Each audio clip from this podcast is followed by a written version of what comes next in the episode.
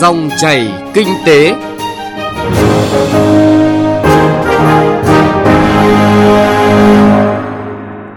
Xin kính chào quý vị và các bạn. Chúng ta lại gặp nhau trong dòng chảy kinh tế trên sóng VOV1 của Đài Tiếng nói Việt Nam. Các biên tập viên Thành Trung và Thu Trang rất vui được đồng hành với quý thính giả trong 20 phút của chương trình với những nội dung chính sau đây. Phát triển đô thị thông minh cần giải pháp đồng bộ. Phỏng vấn tiến sĩ Trần Du Lịch, thành viên Tổ tư vấn Kinh tế của Thủ tướng Chính phủ về những vấn đề đặt ra trong phát triển đô thị nước ta hiện nay. Trước sự phát triển mạnh như vũ bão của khoa học công nghệ, doanh nghiệp kinh doanh truyền thống đang đứng trước sự lựa chọn hoặc là phát triển thêm kênh trực tuyến hoặc nhìn những đối thủ nhỏ hơn, mới hơn vượt qua. Vấn đề này sẽ được phóng viên Đài Tiếng nói Việt Nam phân tích qua bài viết nhan đề Tiếp thị trực tuyến, xu thế cạnh tranh toàn cầu trong chuyên mục Kinh tế số ở phần cuối của chương trình. Trước hết là một số thông tin kinh tế đáng chú ý. Thưa quý vị, theo báo cáo cập nhật kinh tế Đông Á Thái Bình Dương của Ngân hàng Thế giới công bố ngày 10 tháng 10, xuất khẩu và hoạt động chế biến chế tạo đồng loạt sụt giảm là nguyên nhân chính kéo tụt tăng trưởng khu vực Đông Á Thái Bình Dương từ 6,3% năm 2018 xuống còn 5,8% vào năm nay.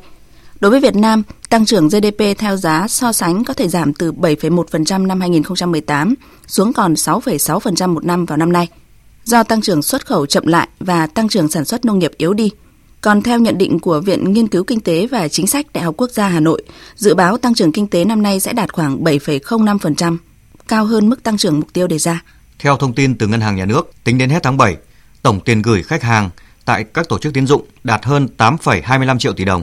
Trong đó, tiền gửi của các tổ chức kinh tế đạt 3,54 triệu tỷ đồng, tăng 5,9% từ đầu năm đến nay. Đáng chú ý, so với tháng 6, tiền gửi của người dân vào ngân hàng đã giảm 14.000 tỷ đồng. Đây là lần đầu tiên tiền gửi cư dân vào ngân hàng giảm trong vòng 12 tháng qua. Tổng cục Thuế đã chính thức công khai danh sách xếp hạng chi tiết 1.000 doanh nghiệp nộp thuế thu nhập doanh nghiệp lớn nhất Việt Nam năm 2018. Các doanh nghiệp thuộc danh sách này chủ yếu là các doanh nghiệp thuộc khu vực ngoài quốc doanh.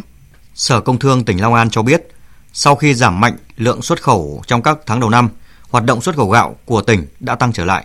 Trong 9 tháng của năm nay, các doanh nghiệp kinh doanh xuất khẩu gạo của tỉnh Long An đã mua khoảng 923.000 tấn lúa, sản lượng gạo xuất khẩu đạt 490.000 tấn. Dù lãnh đạo Bộ Nông nghiệp và Phát triển Nông thôn khẳng định sẽ không để giá thịt lợn tăng quá cao, song thịt lợn hơi xuất chuồng vẫn tiếp tục tăng giá. Thời điểm cuối tháng 9, giá lợn hơi tại miền Bắc chỉ quanh mốc là 46.000 cho đến 48.000 đồng 1 kg, thì hôm qua đã tăng lên 63.000 cho đến 64.000 đồng 1 kg. Như vậy là chỉ trong vòng 10 ngày, giá thịt lợn hơi đã tăng thêm khoảng 16 cho đến 17.000 đồng 1 kg. Cá biệt tại tỉnh Cao Bằng, giá lợn hơi ghi nhận tại nhiều hộ chăn nuôi được thương lái trả tới 68.000 đồng 1 kg. Theo báo cáo của Cục Thuế Thành phố Hồ Chí Minh, 9 tháng năm nay đã thực hiện thu 199.350 tỷ đồng, đạt tỷ lệ 66,92%. Để đạt được chỉ tiêu cả năm 2019, dự tính trong 3 tháng cuối năm, ngành thuế phải thu gần 91.000 tỷ đồng, tương đương bình quân mỗi ngày phải thu hơn 1.000 tỷ đồng, trong khi bình quân 9 tháng chỉ thu được 800 tỷ đồng một ngày. Nhiều doanh nghiệp đầu tư kinh doanh bất động sản tại thành phố Hồ Chí Minh xin được tạm tính để thực hiện nghĩa vụ tài chính với nhà nước. Tuy nhiên hiện nay không có quy định tạm thu nên các doanh nghiệp phải chờ.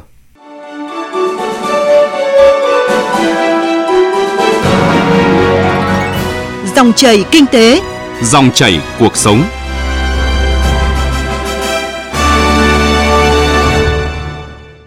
Thưa quý vị và các bạn, trước áp lực về dân số và yêu cầu phát triển bền vững, các đô thị hiện nay đang đối mặt với nhiều thách thức sống còn. Phát triển thông minh hơn là xu hướng được nhiều thành phố trên thế giới lựa chọn. Tại Việt Nam, đã có hơn 30 tỉnh, thành phố trên cả nước đang triển khai hoặc khởi công các đề án về đô thị thông minh. Việc lên kế hoạch, nghiên cứu lộ trình và các giải pháp phục vụ mục tiêu xây dựng phát triển các đô thị thông minh và bền vững không chỉ là vấn đề của quốc gia mà còn cần sự đóng góp của các doanh nghiệp và người dân. Trong chương trình hôm nay, nhóm phóng viên kinh tế sẽ phân tích rõ hơn về vấn đề này. Theo mục tiêu của chính phủ đề ra tại đề án phát triển đô thị thông minh, đến năm 2025 nước ta có ít nhất 3 đô thị thông minh tại 3 vùng kinh tế trọng điểm miền Bắc, miền Trung và miền Nam. Đến năm 2030 hình thành một chuỗi đô thị thông minh tại các khu vực kinh tế trọng điểm, từng bước kết nối với đô thị thông minh của các nước trong khu vực và trên thế giới. Tuy nhiên các địa phương còn lúng túng trong khi đó thì các bộ ngành cũng đang nghiên cứu để định hướng hướng dẫn các tiêu chuẩn, cơ chế chính sách về vấn đề này. Trong những tỉnh thành phố có nguồn lực dồi dào đi đầu trong việc phát triển đô thị thông minh hay còn gọi là Smart City, phải kể đến là Hà Nội, thành phố Hồ Chí Minh, Quảng Ninh, Bắc Ninh, Đà Nẵng, Bình Dương, Thừa Thiên Huế. Tại thành phố Hồ Chí Minh, chính quyền thành phố đang nỗ lực phủ kín quy hoạch phân khu trên toàn địa bàn. Song việc có quá nhiều quy hoạch phân khu đã gây ra hiện tượng quy hoạch thành phố bị điều chỉnh liên tục nhằm thỏa mãn nhu cầu của các nhà đầu tư. Tính tùy biến trong quy hoạch là điều không thể tránh khỏi khi dự báo chưa chính xác và thiếu nguồn lực thực thi. Nhưng mặt trái của nó là làm thay đổi định hướng ban đầu và khiến cho việc phát triển đô thị không hài hòa được lợi ích của toàn xã hội.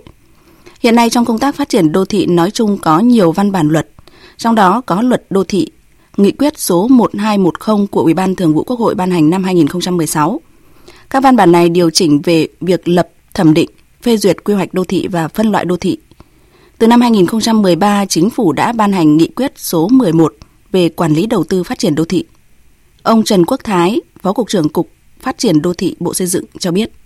Một cái điểm chung là các văn bản nói trên ý, thì cũng còn thiếu hoặc quy định chưa đầy đủ về cái việc đánh giá chất lượng đô thị gắn với các cái mục tiêu về thông minh, về ứng phó biến đổi khí hậu, tăng trưởng xanh và phát triển bền vững.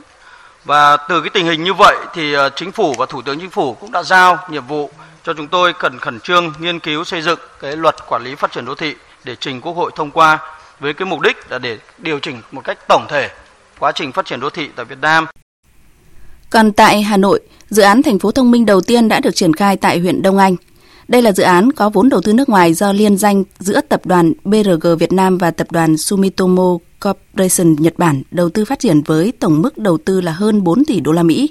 Dự án được lập dựa trên quy hoạch đô thị thông minh dọc trục Nhật Tân Nội Bài với chiều dài khoảng hơn 11 km từ cầu Nhật Tân cho đến sân bay Nội Bài. Toàn bộ dự án sẽ được triển khai theo 5 giai đoạn Giai đoạn cuối dự kiến là hoàn thành vào năm 2028. Điểm nổi bật của dự án là sẽ áp dụng nhiều công nghệ thông minh với 6 yếu tố như là năng lượng thông minh, giao thông thông minh, quản trị thông minh, học tập thông minh, đời sống thông minh và kinh tế thông minh. Hệ thống quản lý tòa nhà thông minh và công nghệ năng lượng tái tạo cũng sẽ được ưu tiên áp dụng nhằm tối ưu hóa nguồn cung và lưu trữ năng lượng. Trong điều kiện các nguồn lực dành cho việc xây dựng đô thị thông minh của nước ta còn hạn chế, việc huy động sự tham gia của các doanh nghiệp – là rất quan trọng. Hiện nay nhiều doanh nghiệp cả trong và ngoài nước đang sẵn sàng đầu tư vào những hạng mục cụ thể của thành phố thông minh. Vấn đề là phải có khung khổ pháp lý hoàn thiện để đảm bảo hài hòa lợi ích của các bên. Ông Nguyễn Xuân Việt, giám đốc công nghệ công ty hệ thống thông tin FPT cho rằng hiện nay mỗi tỉnh thành phố đều có đặc thù riêng. Vấn đề là lãnh đạo địa phương đó cần lựa chọn vấn đề quan trọng nhất để sử dụng những nền tảng về công nghệ số, ứng dụng và vận hành một cách hiệu quả, làm cho cuộc sống của người dân tốt đẹp hơn – từ việc tiếp cận giao thông, y tế và các dịch vụ khác. Các hệ thống quản trị thông minh, điều hành thông minh là rất quan trọng bởi vì tạo ra những cái sự đổi mới và tạo ra những cái môi trường thân thiện, tiện ích tốt nhất cho người dân, doanh nghiệp và phục vụ chính con người ở trong thành phố. Và lãnh đạo thành phố sẽ mong chờ cái gì? Là giải quyết các vấn đề lớn, phát triển bền vững đối với thành phố và một điều rất là quan trọng đó chính là nâng cao vai trò của người dân và người dân được tham gia vào cái công tác giám sát điều hành ờ, của chính quyền Việc triển khai những dự án đô thị thông minh như tại huyện Đông Anh, Hà Nội sẽ góp phần thúc đẩy, rút kinh nghiệm để giải quyết các vấn đề về quy hoạch, hạ tầng giao thông, năng lượng, giáo dục, y tế, môi trường phát triển theo hướng là bền vững, dựa trên nền tảng công nghệ số thông minh tại các khu đô thị, nhằm mang đến cho người dân một cuộc sống tốt đẹp hơn, thuận lợi hơn. Ông Nguyễn Anh Dũng, Giám đốc Kinh doanh Quốc gia khối công nghệ tòa nhà, tập đoàn Bosch cho rằng Chúng ta có thể sử dụng những cái camera đặt ở những cái ngã tư để mà quan sát và đánh giá cái lưu lượng giao thông ở những cái ngã tư quan trọng. Chúng ta ví dụ đơn giản là ở trong thành phố Hồ Chí Minh ở chỗ sân bay Tân Sơn Nhất đi, chúng ta thấy là thường xuyên ùn tắc ở đó. Thì với một cái hệ thống camera như vậy thì chúng ta có thể đưa ra cái cảnh báo khi chúng ta thấy cái lưu lượng phương tiện mà tới đây nó quá nhiều. Và ở đây chúng tôi có một cái công nghệ rất là mới, đấy là công nghệ chúng tôi gọi là camera trainer, tức là cho phép à, những cái người sử dụng được huấn luyện, được train cho camera để phân biệt được rất nhiều những cái đối tượng khác nhau trong môi trường. Các chuyên gia cho rằng những việc cụ thể như sử dụng hệ thống theo dõi sức khỏe tự động ở bệnh viện, thay xe buýt bằng xe điện không người lái, gắn hệ thống camera an ninh ở những nơi công cộng, trang bị nhà vệ sinh tự động chỉ là những giải pháp thông minh. Để được gọi là thành phố thông minh, chính quyền các địa phương phải đảm bảo sự kết nối chặt chẽ, tạo thành một hệ sinh thái hoàn chỉnh giữa những giải pháp thông minh này. Nếu như chỉ dựa vào cơ sở hạ tầng kỹ thuật số của cuộc cách mạng công nghiệp 4.0 là chưa đủ, để chuyển đổi thành Smart City còn đòi hỏi chuyển đổi cách hành pháp, quản trị và vận hành của các thành phố. Trong đó chính quyền phải xây dựng một tầm nhìn rõ ràng để có một lộ trình đúng hướng, qua đó xây dựng quy hoạch tổng thể, tạo các cơ chế chính sách để thúc đẩy các công ty, các tập đoàn nghiên cứu phát triển và làm chủ được các ứng dụng cho thành phố thông minh.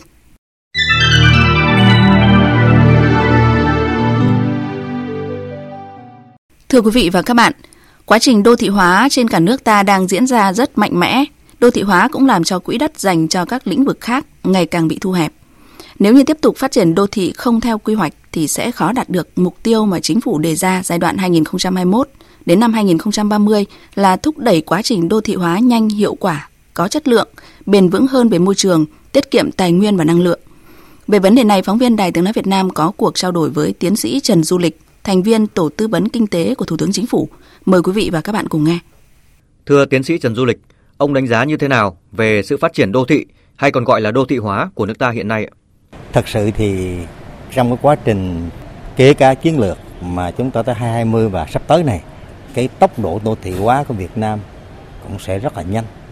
Và hiện nay thì cái dân số đô thị chiếm mới 38% và cái tốc độ này nó sẽ tăng lên 5 60% trong vài thập niên tới. Thế thì cái quá trình đô thị hóa này nó sẽ phát triển những cái đô thị mới, nó thu hút một bộ phận dân cư từ nông thôn. Chính vì vậy mà cái khoảng cách thành thị nông thôn nó sẽ giảm đi và cái quá trình đô thị hóa nó cũng sẽ lan tỏa để hình thành phát triển thúc đẩy cái nông thôn mới và chính vì vậy nó sẽ là động lực để thu hẹp khoảng cách cái mức sống của thành thị nông thôn giữa các các cái bộ phận mà nó phù hợp với cái mục tiêu phát triển bền vững và đặc biệt là phát triển bao trùm. Nhìn một cách tổng thể, việc phát triển đô thị của nước ta đang theo kiểu vết dầu loang. Phải chăng là việc quy hoạch của chúng ta chưa sát với thực tế thưa ông? Phát triển đô thị đó thì cái phát triển bền vững thì phải dựa trên quy hoạch một nghiêm ngặt và có tầm nhìn dài hạn. Chúng ta biết có những đô thị thế giới họ quy hoạch cách tới hai ba trăm năm và họ tuân thủ còn đặc biệt của ta thì sửa quy hoạch liên tục. Và tôi nói rõ là quá trình phát triển đô thị Việt Nam, kể cả những nơi có quy hoạch, đều phá vỡ quy hoạch và chạy theo cái, một cái thị trường. Còn cái tình trạng phát triển theo vết dầu loan thì nó quá rõ rồi. Kể cả những đô thị trước đây là để hình, nó hình thành, xu hướng tự phát hình thành những cái siêu đô thị thì đã có những quy hoạch phát triển đa trung tâm. Nhưng thực chất thì vẫn cứ hướng tâm vẫn là tìm những khu đất vàng. Đấy là cái vấn nạn. Và nếu như mà chúng ta không có có tầm nhìn dài hạn và khắc phục những cái tôi gọi là khuyết tật của cái của, của thị trường bằng những cái động cơ lợi nhuận tìm những đất vàng để mà phát triển làm phá vỡ tất cả những cái hạ tầng khác kể cả giao thông vân vân đó thì chúng ta sẽ là để lại hệ quả là rất xấu. Đây là vấn đề phát triển đất nước theo hướng văn minh hiện đại, theo hướng đô thị sống tốt, chứ không phải vì vấn đề hội nhập. Có thể thấy là việc phát triển đô thị là rất cần thiết. Tuy nhiên, việc phát triển các khu đô thị mới sẽ ảnh hưởng tới quỹ đất. Vậy theo ông, các bộ ngành địa phương cần có định hướng như thế nào để sử dụng đất một cách hiệu quả trong tình hình hiện nay? Thật sự thì à, hiện nay cái chiến lược mà quy hoạch sử dụng đất, tôi ví dụ như tới 2020, chúng ta duy trì đến 3,8 à, triệu hecta đất nông nghiệp và với cái nông nghiệp công nghệ cao và năng suất hiện nay thì cái đất nông nghiệp hoàn toàn thấy giảm tiếp tục. Và hiện nay thật sự có những nơi gọi là đất nông nghiệp, nhưng đó là đất dự trữ cho đô thị hóa trong tương lai. Tôi ví dụ ở thành phố Hồ Chí Minh, một số đất để trồng lúa thực chất đó là đất dự trữ trong tương lai đô thị. Bây giờ trước mắt chưa phát triển đô thị ta để là nông nghiệp, thì đó là cái xu hướng. Và dĩ nhiên là quá trình đô thị hóa Chúng ta nhớ rằng là cách đây vài chục năm chúng ta bảy tám chục phần trăm dân số nông thôn thì bây giờ chúng ta đã giảm xuống là dần dần còn dưới 60 phần trăm, hơn 50 dưới 60 phần trăm thì dần dần nó sẽ giảm tiếp. Và như vậy đó thì cái cái cái đất mà mà làm là để cho đô thị thì cái dự trữ hiện nay thật sự cũng còn khá lớn. Chúng ta chưa phải rằng là khó khăn. Nếu chúng ta có giao thông kết nối tốt. Cái thứ hai nữa đó là hiện nay có những cái vùng tôi ví dụ như dọc biên dọc miền Trung toàn những cái đồ cồi cái cồn cát không làm được nông nghiệp dạ. thì bây giờ phát triển đô thị ven biển. Thì những cái đó là rất, rất là ấn tượng. Thành ra phải nói rằng là vấn đề quản lý chứ không phải chúng ta thiếu quỹ đất để phát triển đô thị nghe là có quy mô cái hiện đại. Xin cảm ơn tiến sĩ Trần Du Lịch về cuộc trao đổi này.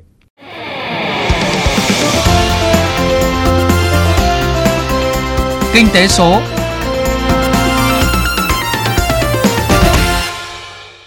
Thưa quý vị và các bạn, với số dân gần 100 triệu người, Việt Nam luôn nằm trong nhóm thị trường bán lẻ hấp dẫn nhất thế giới. xếp thứ 6 trong chỉ số phát triển bán lẻ toàn cầu. Kinh doanh thương mại điện tử là xu thế tất yếu. Doanh nghiệp kinh doanh truyền thống đang phải đứng trước sự lựa chọn hoặc là phát triển thêm kênh trực tuyến hoặc là nhìn những đối thủ nhỏ hơn, mới hơn vượt qua. Trong chuyên mục Kinh tế số hôm nay, phóng viên Thành Trung sẽ làm rõ hơn vấn đề này qua bài phân tích Tiếp thị trực tuyến, xu thế cạnh tranh toàn cầu. Mời quý vị và các bạn cùng nghe. Chị Phạm Thị Cúc, một cử nhân kinh tế, đang làm việc cho ngân hàng nước ngoài có trụ sở tại Hà Nội. Với kinh nghiệm thực tế có được từ 3 năm làm việc với người nước ngoài, chị quyết định khởi nghiệp trong lĩnh vực tiếp thị trực tuyến. Theo chị Cúc, trong vài năm tới, cục diện kinh doanh thương mại điện tử sẽ thay đổi mạnh về mọi mặt, từ thương mại điện tử xuyên biên giới, tiếp thị và thanh toán trực tuyến. Các kênh bán hàng online sẽ được chú trọng hơn, đồng thời tăng cường áp dụng các ứng dụng công nghệ tân tiến như chatbot, dữ liệu lớn, thực tế ảo, vân vân để phục vụ kinh doanh hiệu quả hơn. Điều đặc biệt trong chiến lược phát triển của chị Phạm Thị Cúc là chị đã chọn chính hàng Việt Nam để bán. Mà hàng nước ngoài khi về đến Việt Nam thì chi phí các thứ nó rất là nhiều, thì rõ ràng hàng Việt Nam mình có lợi thế hơn. Kể cả về ờ, chi phí cũng như là mọi thứ, nhân lực các thứ nữa. Thì em thấy hàng Việt Nam rất là có, nói về giá thôi nhá, là Việt Nam mình đã cạnh tranh rồi. Em nghĩ là là các bạn trẻ thì ờ, cứ có một niềm tin thật mãnh liệt vào cái thị trường Việt Nam, cố gắng để phấn đấu hơn nữa, để có thể đưa sản phẩm của mình ra ngoài thế giới nữa trong bối cảnh chuyển đổi số đang diễn ra mạnh mẽ như hiện nay, tiếp thị số là bắt buộc đối với các doanh nghiệp để thay thế cho phương pháp tiếp thị truyền thống. Với tiếp thị số, doanh nghiệp vừa tiết kiệm được chi phí, vừa tiếp cận được đông đảo khách hàng, từ đó bán được nhiều hàng hơn.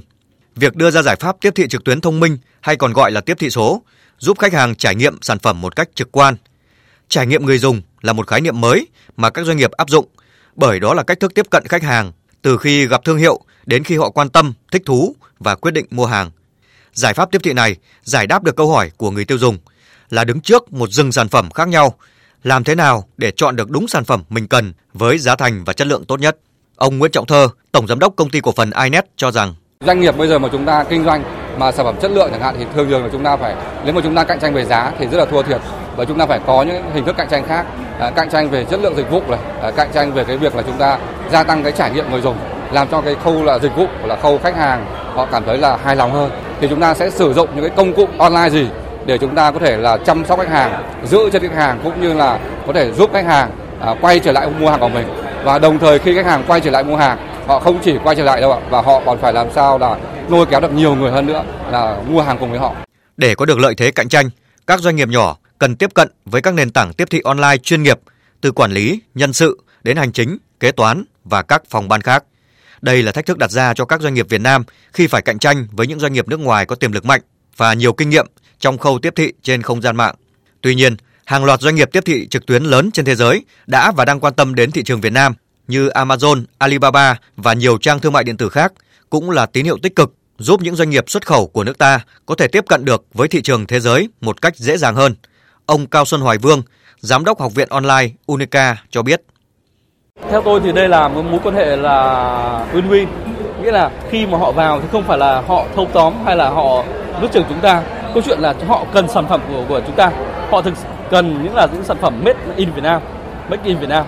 Đây là những cái cơ hội để chúng ta có thể đưa những sản phẩm của chúng ta lên những sàn quốc tế. Vâng thưa quý vị và các bạn, để đáp ứng yêu cầu đặt ra trong tình hình hiện nay, bản thân doanh nghiệp sẽ phải thay đổi tối ưu ứng dụng công nghệ thông tin trong hoạt động quản lý điều hành đầu tư vào các cơ sở hạ tầng và đầu tư vào nguồn nhân lực có kỹ năng kỹ thuật cao. Một doanh nghiệp đáp ứng nhu cầu trên của người tiêu dùng thì là quá trình chuyển đổi số của doanh nghiệp. Nhiều doanh nghiệp cùng đáp ứng nhu cầu trên thì từ đó sẽ hình thành nên quá trình chuyển đổi số của nền kinh tế Việt Nam. Nội dung này cũng đã kết thúc dòng chảy kinh tế hôm nay. Chương trình do biên tập viên Thành Trung cùng nhóm phóng viên kinh tế phối hợp thực hiện. Xin kính chào tạm biệt, hẹn gặp lại quý vị và các bạn.